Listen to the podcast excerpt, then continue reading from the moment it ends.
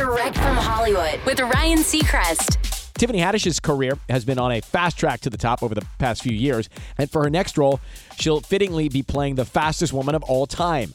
Florence Griffith Joyner, or Flojo as she was widely known, who to this day holds the female world record for the 100 and 200 meter dash set in 1988. She was an extremely popular figure, known for her flashy and eccentric style, who passes away tragically at only 38 years old. Many kids in their 80s idolized her, including Tiffany Haddish.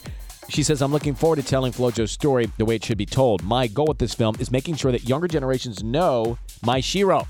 Flojo, the fastest woman in the world to this day, existed. That's direct from Hollywood.